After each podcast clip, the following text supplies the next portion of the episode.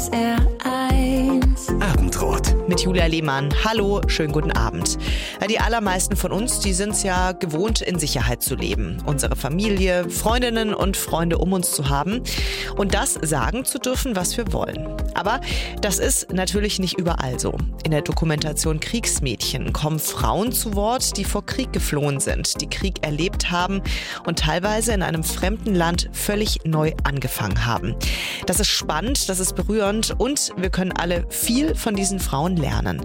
Sechs Frauen, drei Kriege, ein Schicksal. Das ist der Grundgedanke von Kriegsmädchen, einer dreiteiligen Doku-Serie, die es ab morgen in der ARD Mediathek gibt. Produziert vom Saarländischen Rundfunk und von Michael Presser von Fuji Films.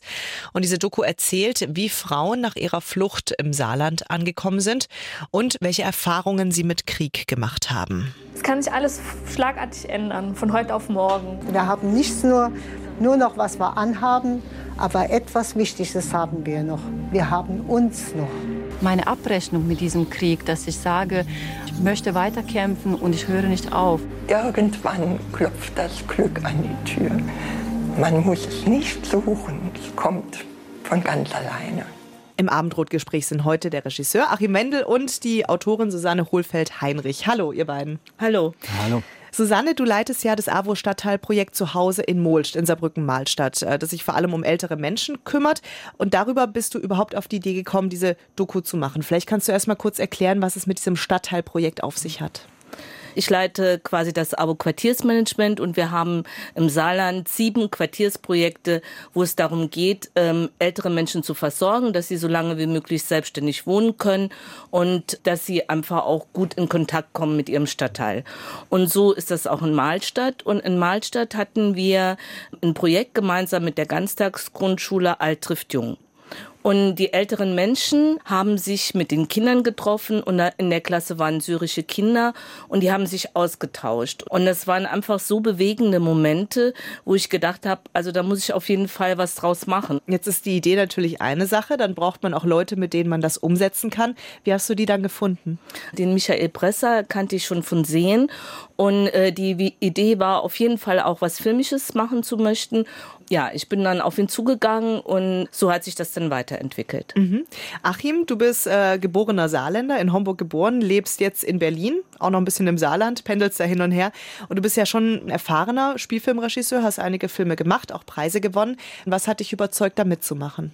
Es gibt manchmal so Momente, wo man sagt, okay, es, es gibt da noch keine Möglichkeit, Geld zu verdienen oder abzuschätzen, ob was funktioniert, wie groß sowas wird. Aber es gibt diese Momente, wo einem plötzlich was so anspricht und wo plötzlich Bilder aufploppen und Ideen und ja, wo wir direkt gesagt haben, wir wollen das gemeinsam machen. Und ab dem Moment, es war zu dem Zeitpunkt noch sehr, sehr klein gedacht. Es war noch gar nicht abzusehen, wohin die Reise geht. Waren wir aber ein Team, ein Dreierteam. Du sagst, am Anfang war es eher klein gedacht. Im Endeffekt war es ein Projekt über drei Jahre, seit der ersten Idee, über die Drehs bis hin zur fertigen Doku. Vielleicht mal vorab, wie schaut ihr auf diese Zeit jetzt heute zurück?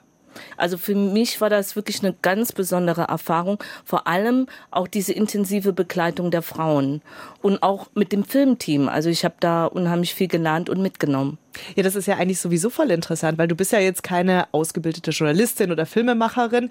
Wie war denn dann dein Zugang dazu überhaupt? Ich bin ja Sozialarbeiterin mit einer therapeutischen Zusatzqualifikation und diese Kommunikation mit Menschen ist mir ja sehr nah.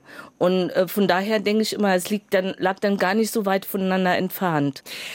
Achim, vielleicht mal die Frage an dich. Äh, Wieso findest du es denn wichtig, diese Geschichten überhaupt zu erzählen? Und auch aus Sicht von Frauen. Ihr habt ja Protagonistinnen gewählt. Es ist ja so, dass fast jede Form von Berichterstattung über äh, ähm, Kriegsereignisse aus männlicher Sicht erzählt ist. Es sind meistens die, die Herrscher, die die Kriege anzetteln, sind in aller Regel Männer. Es, sind, es wird über die Soldaten, es wird über die Verbrechen erzählt und da sind Frauen vielleicht höchstens als Opfer dann genannt. Und ähm, uns war es ganz wichtig, dieser Gruppe mal eine Stimme zu geben, und zwar eine durchgängige Stimme. Und das noch größere Ziel war tatsächlich, ähm, sie eben nicht als Opfer darzustellen, sondern als starke Frauen, die trotz dieses äh, sehr schweren Starts ins Leben alle sechs ganz unterschiedliche Lebensentwürfe ähm, ähm, gelebt haben oder äh, leben und trotzdem ja sehr bemerkenswerte, starke Menschen sind. Und das ist wirklich beeindruckend. Da kommen wir nachher noch mhm. ausführlicher drauf zu sprechen. Wie habt ihr denn dann eigentlich die Frauen tatsächlich gefunden? Die sechs Frauen, die jetzt auch in der Doku eben begleitet werden? Also vier Frauen davon kannte ich schon aus meiner Arbeit. Ja, die waren direkt begeistert. Also man hat auch gemerkt, sie wollen gerne dieses Projekt machen und sie möchten gerne ihre Geschichten erzählen. Als Wisam elf Jahre alt ist, bricht Krieg in ihrer Heimatstadt Raqqa in Syrien aus. Mein Leben sah vor dem Krieg ganz anders aus. Also unsere Sorgen waren halt komplett anders. Also ich habe mir halt Sorgen gemacht, ja, esse ich heute Pizza oder äh, was kocht jetzt meine Mutter? Ich habe mir nicht Sorgen gemacht, okay, kann ich heute in die Schule oder nicht? Oder ähm, würde ich heute überleben oder nicht. Die Filmemacher Susanne Hohlfeld-Heinrich und Achim Mendel haben Wiesam für die Doku Kriegsmädchen begleitet. Über die sprechen wir jetzt heute im SA1 Abendrot-Talk. Vielleicht könnt ihr mal erzählen, wie es Wiesam denn dann nach Deutschland geschafft hat. Wiesam ist ja, hat ja in Raqqa gelebt und ist dann mit ihrer Mutter, ihrem Bruder, der autistisch ist, und ihrer Schwester nach Damaskus gegangen. Ihre beiden älteren Geschwister haben dort auch gelebt. Die haben zu dem damaligen Zeitpunkt noch studiert. Und die Situation in Damaskus wurde immer schwieriger. Und sie haben dann gemeinsam versucht, also mit dem autistischen Bruder die Grenze zu passieren. Wo Wissam auch immer wieder beschreibt, dass sie halt auch festgenommen worden sind. Und äh, dann hat sie es aber geschafft, gemeinsam mit ihrer Schwester in die Türkei zu kommen. Und Wissam hat dann auch in der Türkei in der Fabrik gearbeitet. Sie war da 14 Jahre alt damals, um sich und ihre Schwester zu versorgen. Und von der Türkei hat sie es dann nach Deutschland genau. geschafft. Dann mhm. hat die Mutter mit dem autistischen Bruder es auch in die Türkei geschafft und von dort aus sind sie dann nach Saarbrücken gekommen, wo der Vater auch zum damaligen Zeitpunkt schon war. Wiesam finde ich total beeindruckend. Ist auf dem Gymnasium, hat Abi gemacht, ihr begleitet sie auch auf der Abi-Feier. Es sind auch ganz emotionale, schöne Momente. Was ist euer Eindruck? Woher hat sie diese Kraft bekommen? Wie hat sie das überhaupt geschafft? Ich glaube, es ist, ähm, dass sie so schlimme Dinge erlebt hat, dass sie für sie immer wichtig war, auch in, in kleinen Dingen das, das Besondere zu sehen und dass sie in einer ganz anderen Wertschätzung für Dinge, die hier vermeintlich als selbstverständlich äh, gelten, äh, äh lebt. Und sie war zwar von vornherein sehr offen zu uns, aber dieses ähm, sagen können, was sie denkt, das hat sie selbst erstaunt. Das hat sie sogar abends so bei Interviews gesagt. Sie glaubt gar nicht, dass sie das jetzt gerade so sagen kann, was sie über den IS erzählt, was sie über den Deal zwischen Volk und, und Regierung in, mhm. äh, in Syrien äh, erzählt hat, man hält den Mund und dafür wird man in Ruhe gelassen, wird verschont von Gewalt. Und hier darf man einfach Kritik üben, hier darf man seine Wünsche äußern, auch als Frau. Ähm, das ist für uns hier selbstverständlich und ich denke, das ist was, was man mitnehmen sollte, dass das eben nicht selbstverständlich ist und dass es auch hier kein Naturgesetz mhm. ist. Und da liegt ja auch wahnsinnig viel Potenzial in diesen Menschen. Ihr habt sie auch aufs Sommercamp der Startstiftung in Bad Orb in Hessen begleitet. Mhm. Das ist eine Stiftung, die junge Menschen mit mit Migrationsgeschichte unterstützt. Uns verbinden hier sehr viele Themen. Also alle haben hier einen Migrationshintergrund. Krieg spielt auf jeden Fall eine Rolle, weil die allermeisten Personen, die nicht hier geboren sind, haben Kriegserfahrungen gemacht. Was genau passiert denn da auf diesem Camp? Es ist so, dass sich verschiedene junge Migranten dort treffen. Und es ist halt auch so, dass Wisam immer gesagt hat, dadurch hat sie ein Selbstbewusstsein bekommen, durch diesen Austausch. Und was für sie auch einfach sehr, sehr wichtig ist, ist diese Bildung. Ich finde sowieso beeindruckend, wie viel Mut und Motivation bei Visam, aber bei allen Protagonistinnen da ist und auch so diese Lust, Dinge anzupacken, obwohl die selber so ein hartes Schicksal hatten. Und viele von denen wollen sich ja auch selbst sozial engagieren. Ich würde gerne zum Beispiel Jugendliche und auch Kinder unterstützen, wenn sie einfach jemanden brauchen, mit dem sie reden wollen können. Das wäre so mein Ziel. Wie sehr hat euch das denn beeindruckt, dass die Frauen, die Mädchen, die selbst so Schreckliches erlebt haben, jetzt trotzdem nicht nur für sich selbst weitermachen, sondern auch anderen was geben wollen. Das hat uns unheimlich berührt und an der Stelle sieht man auch ähm, die Wichtigkeit in der Dokumentation, sich die Zeit zu nehmen, weil das war zu einem Moment einfach als Wunsch geäußert und wir haben während der ja, Produktionszeit dann tatsächlich erlebt, wie sie diesen Wunsch schon in Realität umgesetzt hat.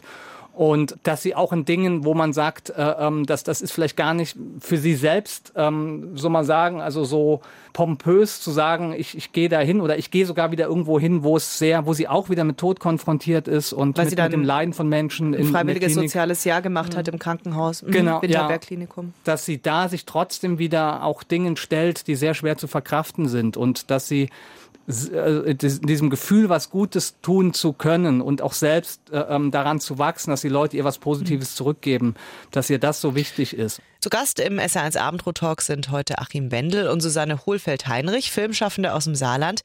Wie schwer war es denn, den Frauen in eurem Film mit der Kamera nahe zu kommen? Als erstes würde ich mal sagen, dass uns allen, alle sechs mit sehr viel Vertrauen begegnet sind. Das ist eine Grundvoraussetzung. Und ich denke, es ist auch wichtig, dass wir auch sehr offen waren, dass wir auch von unseren Ideen und unserem Leben sehr offen waren. Aber dann ist es so ein Prozess, man nähert sich da immer mehr. Also wir haben auch die ersten Interviews auch visuell distanzierter gedreht und haben uns dem genähert, haben mehr das Umfeld einbezogen und den Frauen Raum gegeben. Und über die Entwicklung sind auch die Themen natürlich immer mehr in die Tiefe gegangen, haben wir immer mehr die Themen der einzelnen Personen auch erkennen gelernt. Und sind dann auch mit der Kamera immer näher gerückt. Das sieht man sowohl in den Interviews, aber auch in äh, bestimmten Szenen. Das ist vielleicht das auch, was für mich sehr besonders ist.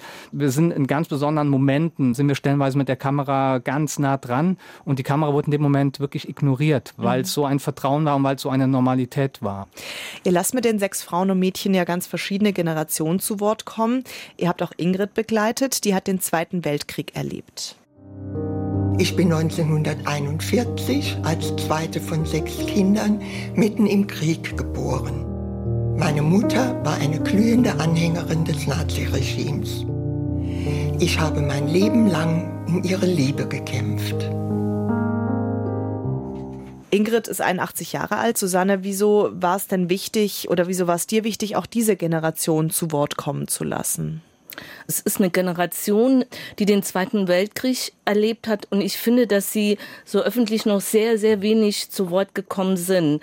Man hat auch gemerkt, dass es für sie auch so, eine, so ein Heilungsprozess war, auch mal über ihr Schicksal zu sprechen und dem auch Raum zu geben. Und für Ingrid war das ja wirklich auch ein schweres Schicksal. Da beschreibt sie teilweise sehr beeindruckend ähm, das Verhältnis zu ihrer Mutter, die ja wirklich eine Verehrerin der Nazis war und sich ja sogar für ihre eigene Tochter geschämt hat. Ingrid hatte gelispelt und ihre Mutter hat sie einfach sehr beschämt. Sie hat zu ihr gesagt, äh, du erfüllst nicht den arischen Nachweis, du gehst nicht gerade. Und Ingrid hat es aber geschafft, einfach auch im späten Alter, als sie ihre Mutter gepflegt hat, mit ihr auch noch mal in eine Versöhnung zu gehen. Aber als Kind war das natürlich sehr, sehr schlimm für sie und hat sie auch ein Leben lang äh, geprägt und begleitet. Ingrid engagiert sich ja auch in der AWO, da mhm. hilft sie und äh, ich finde es total beeindruckend, wie, wie positiv sie dabei ist. Ja, dieses Mitmenschliche, das ist unheimlich wichtig. Und das dürfen wir uns nicht abgewöhnen. Das darf nicht verloren gehen.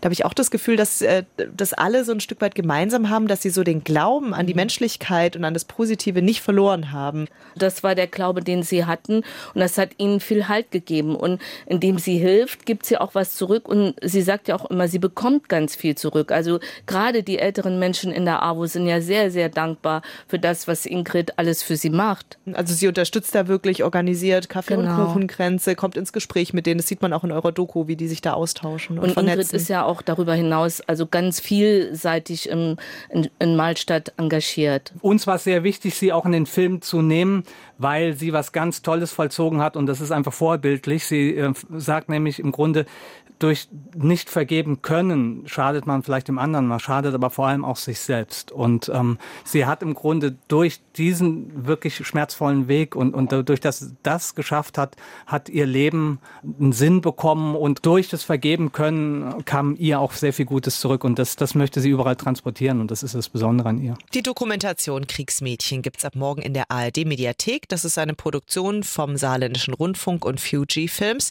Wir sprechen mit Regisseur Achim Wendel und der Autorin Susanne Hohlfeld-Heinrich.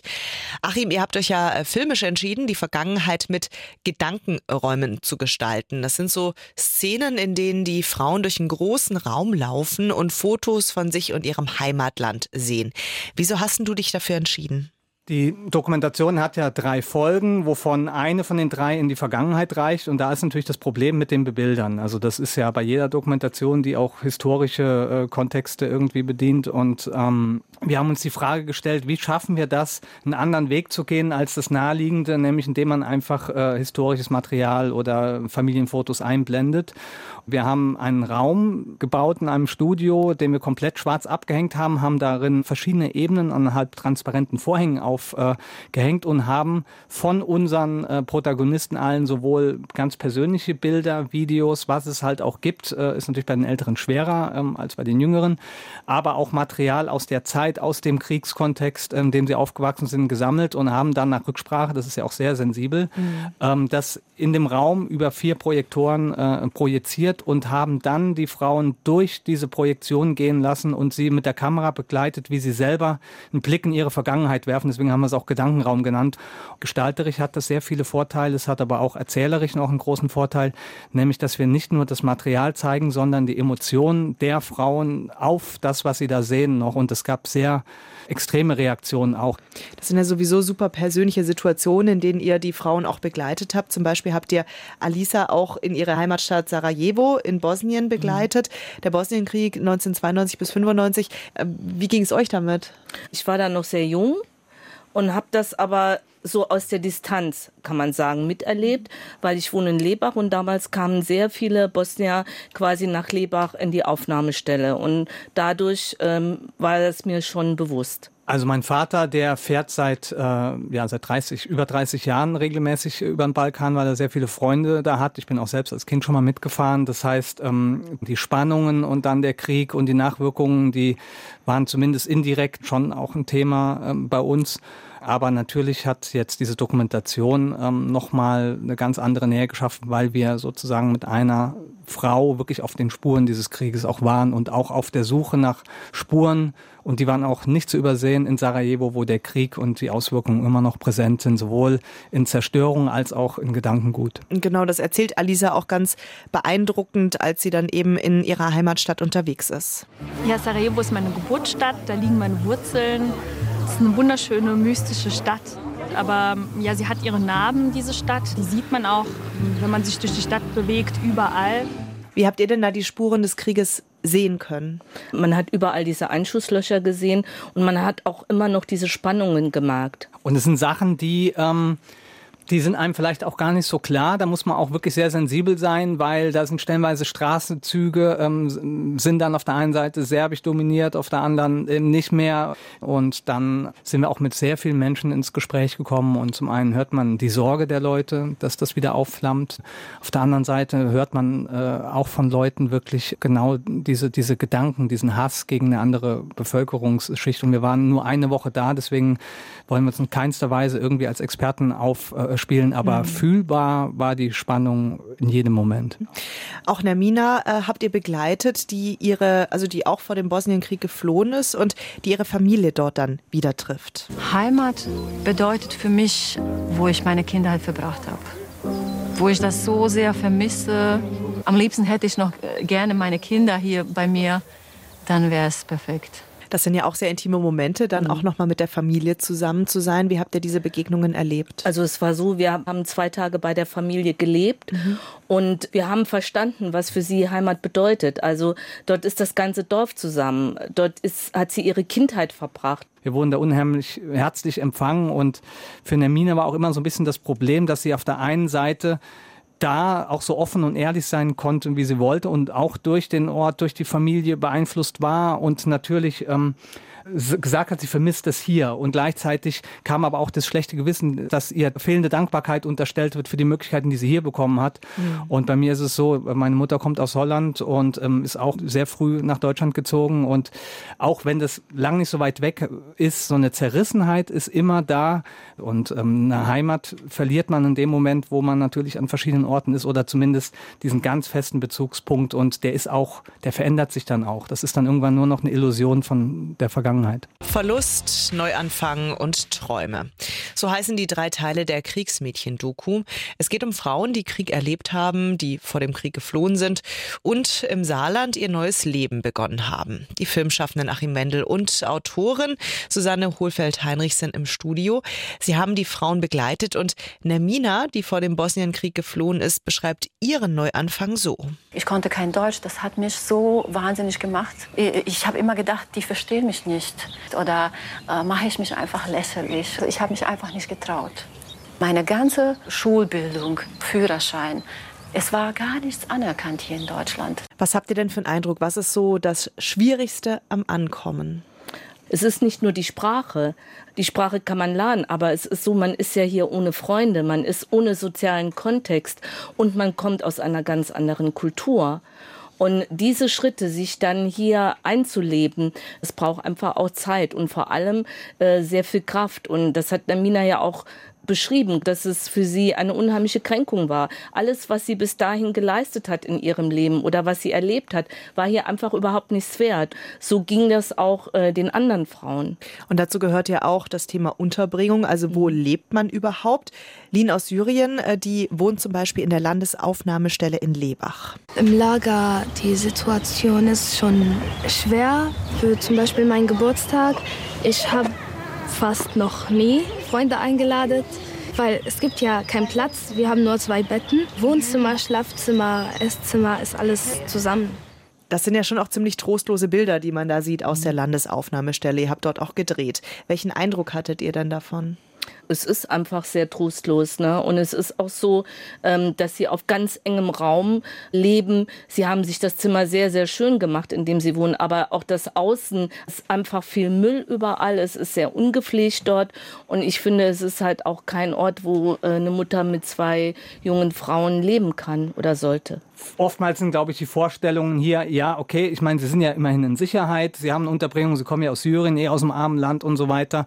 Was jetzt im Falle von Lin so ist, dass ähm, sie aus einem wohlhabenden Elternhaus kam, dass sie schön äh, gewohnt haben. Wir haben da auch Archivmaterial, eigentlich in einer Villa, dann wurde der Vater ermordet im, im Zuge des, des aufziehenden Krieges und dann sind sie halt geflüchtet und sind von einer großen Villa zu dritt in einem Zimmer. Also das ist nicht so, dass jeder, der hierher kommt, ähm, aus der Armut äh, kommt und mhm. dann auch ein Auffangzimmer schon äh, äh, ja, ein anderes mhm. Lebensniveau ist, sondern oftmals müssen Leute auch ganz von vorne anfangen, die eigentlich ein tolles Leben hatten. Mhm. Und vor allem mhm.